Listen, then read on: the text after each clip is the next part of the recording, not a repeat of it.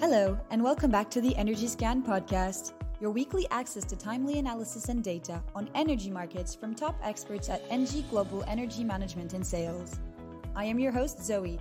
This program is dedicated to exploring the weekly macroeconomic trends as well as focusing on the oil market. We will be interviewing Olivier Gasnier, senior economist at ENGIE Gems for macroeconomic, foreign exchange, and oil market research. Hi, Zoe. Thanks for having me. It's a pleasure. Hi, Olivier. Last week you were telling us that market were potentially winning their arm wrestle with central banks. Although, of course, we had to stay watchful of messages coming from the last ones. How has this aged this week? Well, into rather optimistic sentiment, it would seem. Indeed, the uh, US CPI figures for uh, December confirmed that the disinflationary uh, movement was now firmly underway, mainly explained by the fall in energy prices a strong base effect will amplify this uh, phenomenon uh, throughout the first half of this year. Uh, total inflation fell from 7.1% to 6.5% year on year, while core inflation dropped from 6% to 5.7% in December. However, we note that service prices continue to accelerate.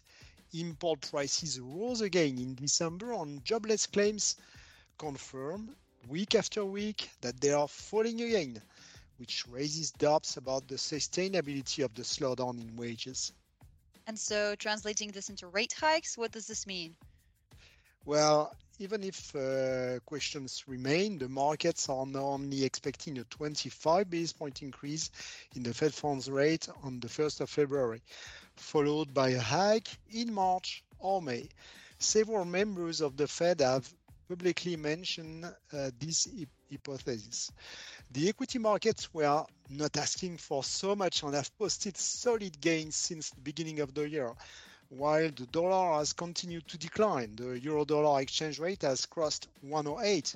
On the other hand, the decline in long term rates is reflected in an increasingly strong inversion of the yield curves, which herald a recession in the US and Europe. Do we have any indication of how much Chinese demand fell in 2022?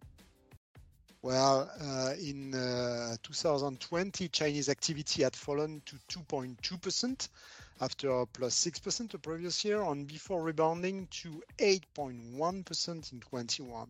For 22, the Chinese authorities have set a target of 5.5%, but that was already uh, out of reach after the second quarter might marked by a clear resurgence of the pandemic and the application of very strict uh, containment rules. In the last quarter, we witnessed the opposite a total and brutal relaxation of the anti COVID rules caused an explosion of infections.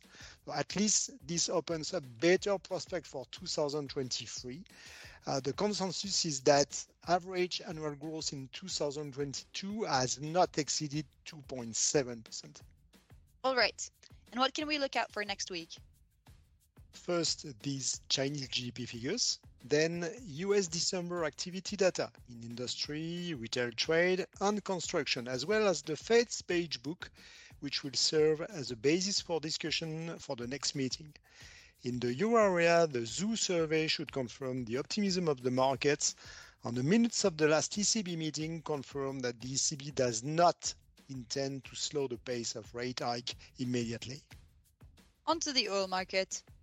Uh, continuing the trend already underway at the end of the previous week, oil prices rose sharply last week with Brent First NMI uh, back above $85 per barrel. Expectations of downward revision of Fed rates are supporting the appetite for uh, risky assets in the financial market. The other main explanatory uh, factor is the expectation of a strong recovery in Chinese demand. Uh, the short-term plunge in activity is not having an impact as evidenced by the increase in import quotas for private traders and refiners. Despite the fall in total imports, China's crude imports rose in December. And of course, a weaker US dollar is good for oil prices. I seem to remember that there were fears regarding oil product stocks in the US. How's that going?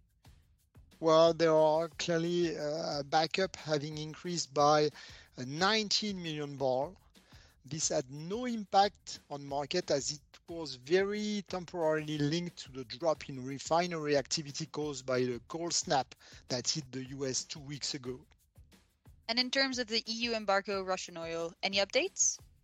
Well, uh, the drop in US refinery production comes at a time when Europe is already preparing to replace the Russian imports that will fall under the embargo on petroleum products at the beginning of February. As with crude oil, there is already a shift in Russian product flows to Asia. There is also a tendency for crack spreads, especially on gasoline, to widen again. And we should be prepared for new strikes in French refineries from the 19th of January onwards, which could lead to supply disruptions. Thank you, Olivier, for these clear insights. See you all next week for your weekly Energy Scan podcast. Stay up to date about energy market trends in no time, build market views with top quality data, and interact with experts to support your decision making. Visit energyscan.engie.com to learn more.